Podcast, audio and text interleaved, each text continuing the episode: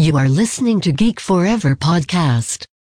Open your world with technology.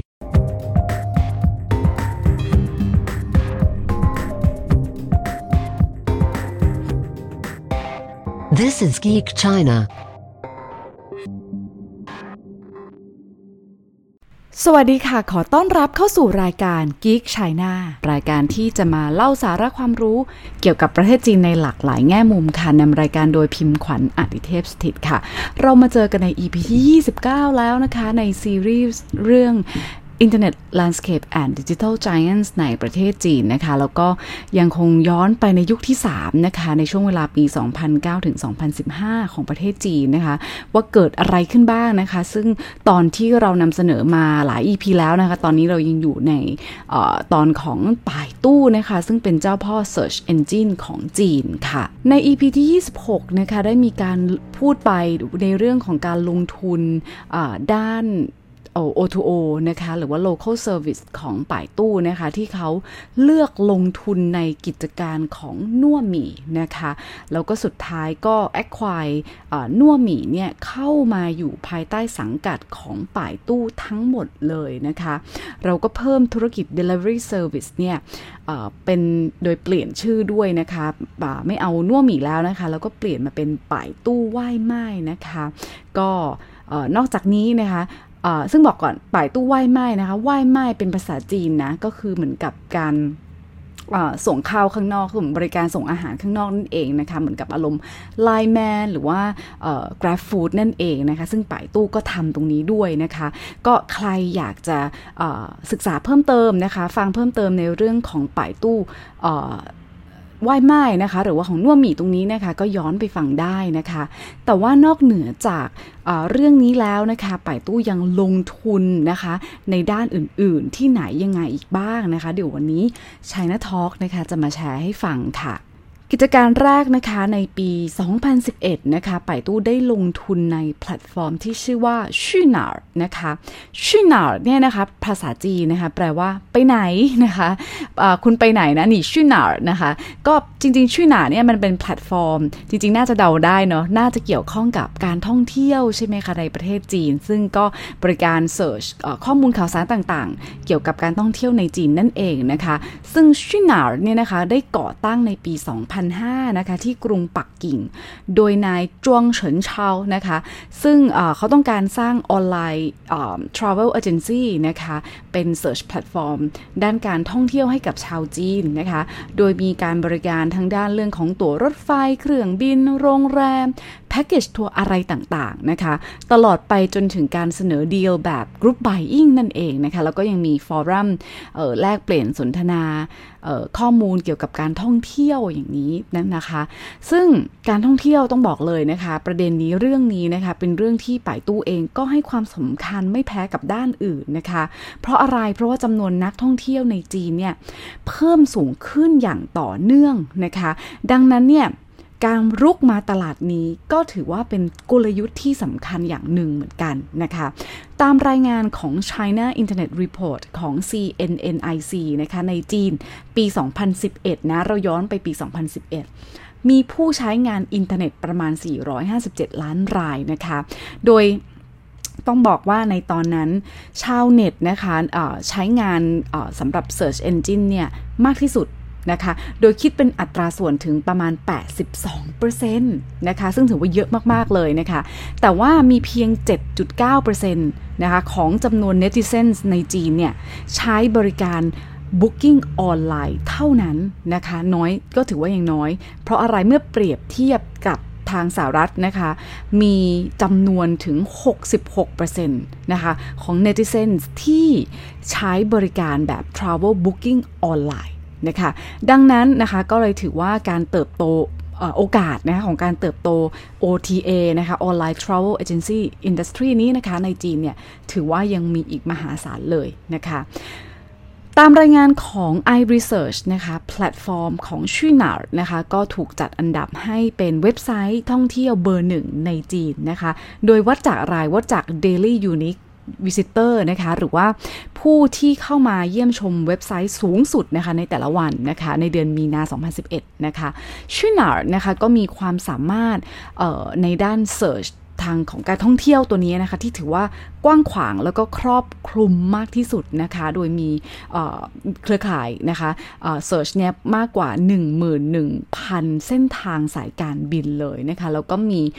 มากกว่า 1 0 0 0 0แสนโรงแรมทั่วโลกนะคะ เพราะฉะนั้นด้วยเหตุผลนี้นะคะป่ายตู้ก็เลยเลือกลงทุนนะคะโดยลงเม็ดเงินประมาณ 300 ล้านดอลลาร์นะคะ แต่ว่าเขาไม่ได้เปิดเผยว่าจะแลกกับสัดส่วนหุ้นเท่าไหร่นะคะ เพียงเพียงแต่เขากล่าวว่าการลงทุนการเข้ามาลงทุนในชินาร์นะคะก็จะทำให้ป่ายตู้กลายเป็น major shareholder ของชินาไปโดยปริยายค่ะ หลังจากการลงทุนในชินาร์นะคะก็เออเขาก็ป่ายตู้ก็ยังให้สิทธินะคะให้โอกาสในการดำเนินงานในฐานะที่เป็นบริษัทอย่างอิสระนะคะ แต่ว่า 2 บริษัทนี้จะร่วมมือกันเชิงกลยุทธ์นะคะ ในด้าน การ search ท่องเที่ยวออนไลน์นะคะ ซึ่ง investment ของ Baidu ใน Qunar นะคะ ถือว่าเป็นการถือว่าจะสร้างประสบการณ์ที่ดีมากยิ่งขึ้นให้กับ user ในการ plan trip นะคะ ให้ข้อมูลเกี่ยวกับการท่องเที่ยวที่ถูกต้องแล้วก็แม่นยำแล้วก็ครอบคลุม และก็มีประสิทธิภาพมีคุณภาพที่สุดนะคะ ไม่ว่าจะผ่าน Search ก็ดี เอ้ผ่าน PC ก็ดี หรือว่า mobile ก็ดีนั่นเองนะคะ นอกจากนี้นะคะข่าวใหญ่มาก ๆ เลยนะคะในเดือนเมษายนปี 2014 นะคะในตลาด OTA นะคะ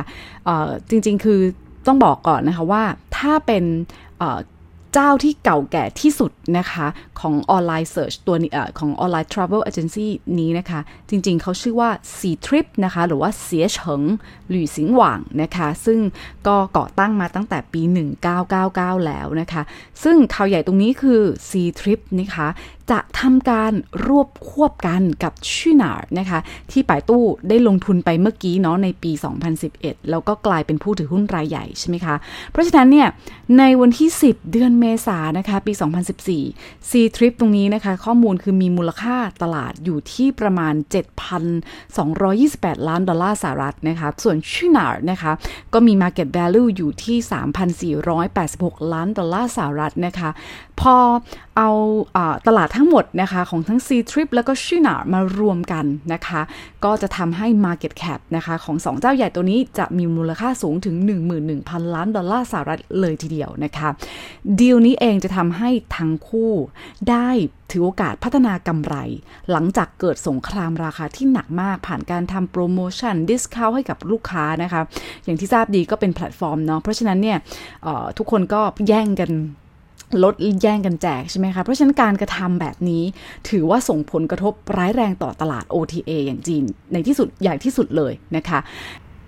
ในปี 2013 นะคะ ยอด transaction ของ C-Trip นะคะ ก็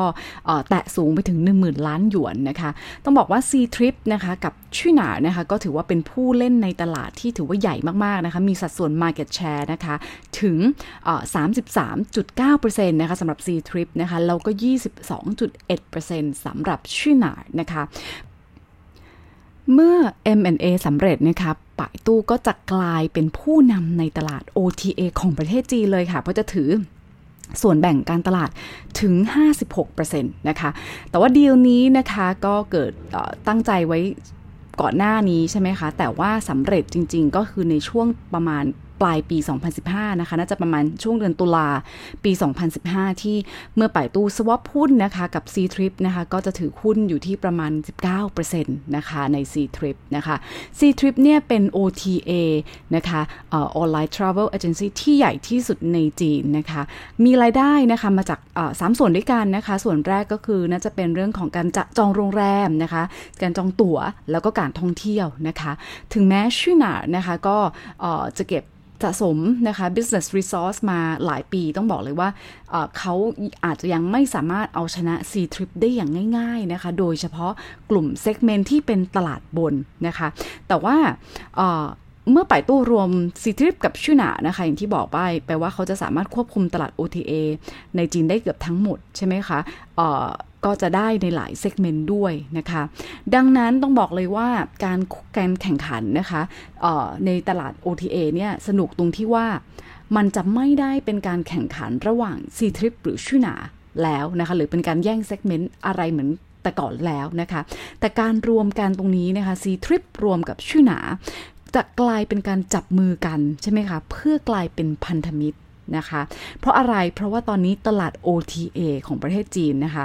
จะเปลี่ยนผ่านนะคะจากการต่อสู้ระหว่างการไปเป็นต่อสู้ระหว่างก๊กใหญ่นะคะ น่าจะเดากันได้เนาะเราฟังกันมาหลาย EP แล้วคือ ค่ายเทนเซ็นอาลีบาบา และป่ายตู้นั่นเองนะคะ เพราะว่าไม่ใช่แค่ป่ายตู้เนี่ยนะคะ ปักธงไปที่การ acquire C trip นะคะ ต้องบอกเลยว่า Tencent เองเขาก็มีแผนการลงทุนในเรื่องของ OTA industry ในจีน Alibaba ก็เช่นเดียวกันนะคะ Tencent ก็ลงทุนประมาณ 84.4 ล้านดอลลาร์สหรัฐนะคะ เพื่อแลกกับการถือหุ้นของอี้หลงนะคะ 16%ในช่วงประมาณ ปี 2011 ไปแล้วนะคะอาลีบาบาเขาเองก็พยายามสร้างนะคะอีถาวนะคะเป็นเท้าเป่าทริปนะคะในปี 2010 นะคะ แล้วพอปี 2013 ในช่วงเวลานี้เลยค่ะ เขาก็จะลงสงคราม OTA อย่างเต็มกำลังนะคะ เพราะฉะนั้นเนี่ย เรื่องราวของ OTA ก็ถือว่าน่าสนใจมาก ๆ เลยนะคะ การเปลี่ยนผ่านตรงนี้ เพราะฉะนั้นเนี่ย สิ้นสุดยุคนี้เราจะเริ่มเห็นการเปลี่ยนแปลงแล้วนะคะ เพราะฉะนั้นต้องต้องบอกเลยนะคะว่า ในยุคที่ 3 เป็นยุคที่มีความสำคัญมากๆ เพราะว่าโฉมหน้าเนี่ยจะเปลี่ยนไปจากที่เราเห็นอย่างได้ชัดนะคะ แล้วก็การแผ่ขยายของแต่ละบริษัทนะของแต่ละก๊กเนี่ยถือว่ามีความชัดเจนมากๆนะคะ แต่ว่าเราจะเห็นอย่างได้ชัด กว่านี้นะคะ นี่คือจุดเริ่มต้นยุคที่4นะคะก็จะเป็นยุคอีกยุคหนึ่งโฉมหน้าใหม่นะคะนี่คือการปูทางปูพื้นเท่านั้นเลยนะคะ เพราะฉะนั้นเรื่องราวของ OTA ในประเทศจีนนะคะยังไม่จบนะคะแล้วคิดว่าเรื่องนี้จะมีความเเกี่ยวเนื่องนะคะกับเรื่องของการท่องเที่ยวในเมืองไทยด้วยนะคะ แต่ว่าเดี๋ยวจะขอยกไป คุยในรายละเอียดในยุคหน้านะคะในยุคที่4นะคะเพราะฉะนั้นเนี่ยติดตามนะคะ subscribe อดใจรอนะคะ เนื้อหาเนี่ยจะมีแชร์เข้ามาเรื่อยๆ แล้วก็เข้มข้นแน่นอนค่ะการลงทุนนะคะอีกด้านที่สำคัญของป่ายตู้มาก ๆ เลยที่ยุคนี้นะคะไม่พูดไม่ได้เลยนะคะ นั่นก็คือ Uber นะคะ เรื่องนี้ก็สนุกมาก ๆ เลยเหมือนกันนะคะ ในปี 2014 นะคะป่ายตู้ได้ประกาศข่าวใหญ่เลยอีกอันนึงนะคะ คือการลงทุนในป่ายเอ่อโทษทีครับ Uber กว่า 600 ล้านดอลลาร์สหรัฐนะคะ เพื่ออแลกกับการถือหุ้นส่วนน้อยนะคะ minority stake นะคะ เพื่อที่จะต่อสู้กับเหมือนเดิมค่ะ Tencent และ Alibaba นะคะ ในตลาดผู้ให้บริการแพลตฟอร์มเรียกจองรถยนต์นั่นเองนะคะ โดย สองเจ้ายักษ์ใหญ่นะคะที่เราอาจจะเคยเกริ่นไปแล้วก่อนหน้านี้นะคะก็คือเอเขาได้เลือกลงทุนในสตาร์ทอัพนะคะสัญชาติจีนสำคัญนะคะที่สำคัญมาก ๆ เลยนะคะที่ชื่อว่าไคว่ตี้ต่าเชอนะคะนี่คือของอาลีบาบานะคะส่วน Tencent นะคะหรือว่าเถิงซวิ่นนะคะก็เลือกลงทุนในตี้ตี้ตาเชอร์นะคะไป่ตู้นะคะพร้อมกับ Goldman Sachs นะคะแล้วก็ Google ก็ตอนนั้นก็จะเลือกที่จะพนันนะคะในบริษัทแพลตฟอร์มเรียกรถนะคะที่เติบโตเร็วมาก ๆ เลย นั่นก็คือ Uber นะคะ ก็เรื่องราวในยุคนั้น Uber ไม่มีใครไม่รู้จักนะคะก็เป็นบริษัทสัญชาติอเมริกันนะคะจากซานฟรานซิสโกนะคะก่อตั้งในปี 2009 ค่ะ เป็นผู้ให้บริการเรียกรถสาธารณะผ่านมือถือ ซึ่งก็เหมือนกับ Grab Taxi บ้านเรานั่นเองนะคะ ตอนนั้นนะคะบริษัทเซ็กซี่มากนะคะ น่าดึงดูดต่อเอ่อน่าดึงดูดต่อนักลงทุนมากมายเลยนะคะ แม้แต่ปลายตู้ค่าจากจากจีนนะคะก็เลือกไปลงทุนนะคะ แต่ว่าแต่ละคนจะได้อะไรนะคะ Uber นะคะก็มีความจำเป็นที่จะต้องดึงป่ายตู้เข้ามาเพื่อเจาะตลาดจีนนะคะ ในขณะเดียวกันค่ะก็เป็นโอกาสของไป่ตู้ในการส่งเสริมระบบ แผนที่ดิจิตอลนะคะและระบบจ่ายเงินของตนเองนะคะ EP ก่อนหน้านี้นะคะพิมพ์ผอนได้พูดไปแล้วนะคะว่าไป่ตู้เองก็ลงทุนในฟินเทคของตัวเองด้วยนะคะ เพราะฉะนั้นตรงนี้ก็จะส่งเสริมซึ่งกันและกันนะคะ ตอนนั้นนะคะผู้ใช้งานแผนที่ผ่านมือถือนะคะของเอ่อ Google เอ้ของป่ายตู้นะคะก็มีอยู่หลายร้อยล้านยูเซอร์นะคะ เพราะฉะนั้นเนี่ยการเข้ามาผนวก กับ Uber นะคะก็ถือว่าเป็นจุดเริ่มต้นที่ดีนะคะ แต่ว่าเรื่องราวสนุกมากขึ้นอีกครั้งเลยจริง ๆ คือในปี 2015นะที่บอกว่าพิมพ์เลือกปีนี้เพราะมันเป็นปีที่เราเห็นได้ชัดเจนแล้วมันปีเปลี่ยนผ่าน แล้วก็ที่เราเห็นการเปลี่ยนแปลงอย่างอย่างอย่างชัดมากจากการแข่งขันกันจากศัตรูเปลี่ยนศัตรูมาเป็นมิตรแท้มาเป็นพันธมิตรนะคะ เพราะอะไรเพราะว่าตอนนั้นนะคะเพื่อที่จะ เตะศัตรูนอกประเทศออกจากจีน เพราะว่า Uber ของอเมริกาใช่ไหมคะ ทีนี้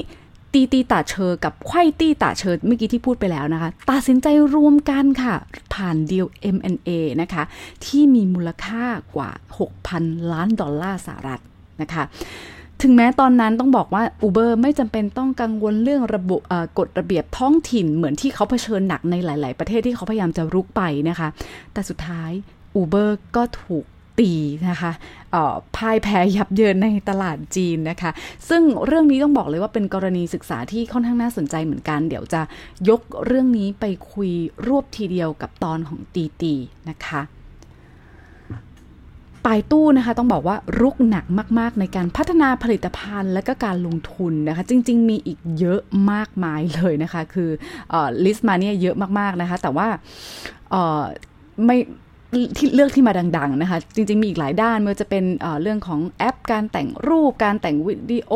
online video e-commerce local service อะไรต่าง ๆ นะคะ แต่เราขอดึงไฮไลท์มานะคะ และไฮไลท์ที่สำคัญนะคะ อีกการลงทุนหนึ่งที่ซึ่งถือว่ามีความสำคัญมาก ๆ นะคะต่อต่อไป่ตู้แล้วก็ต่อการสร้างรายได้ยกระดับขึ้นมานะคะคือการลงทุนในอะไรนะคะ ลองทายดู อ้ายฉีอี้นะคะ เราได้ยินแพลตฟอร์มนี้แน่นอนนะคะ เพราะว่าตอนนี้ก็มาบุกไทยอย่างหนักเลยนะคะ แต่ว่าเดี๋ยวเรื่องนี้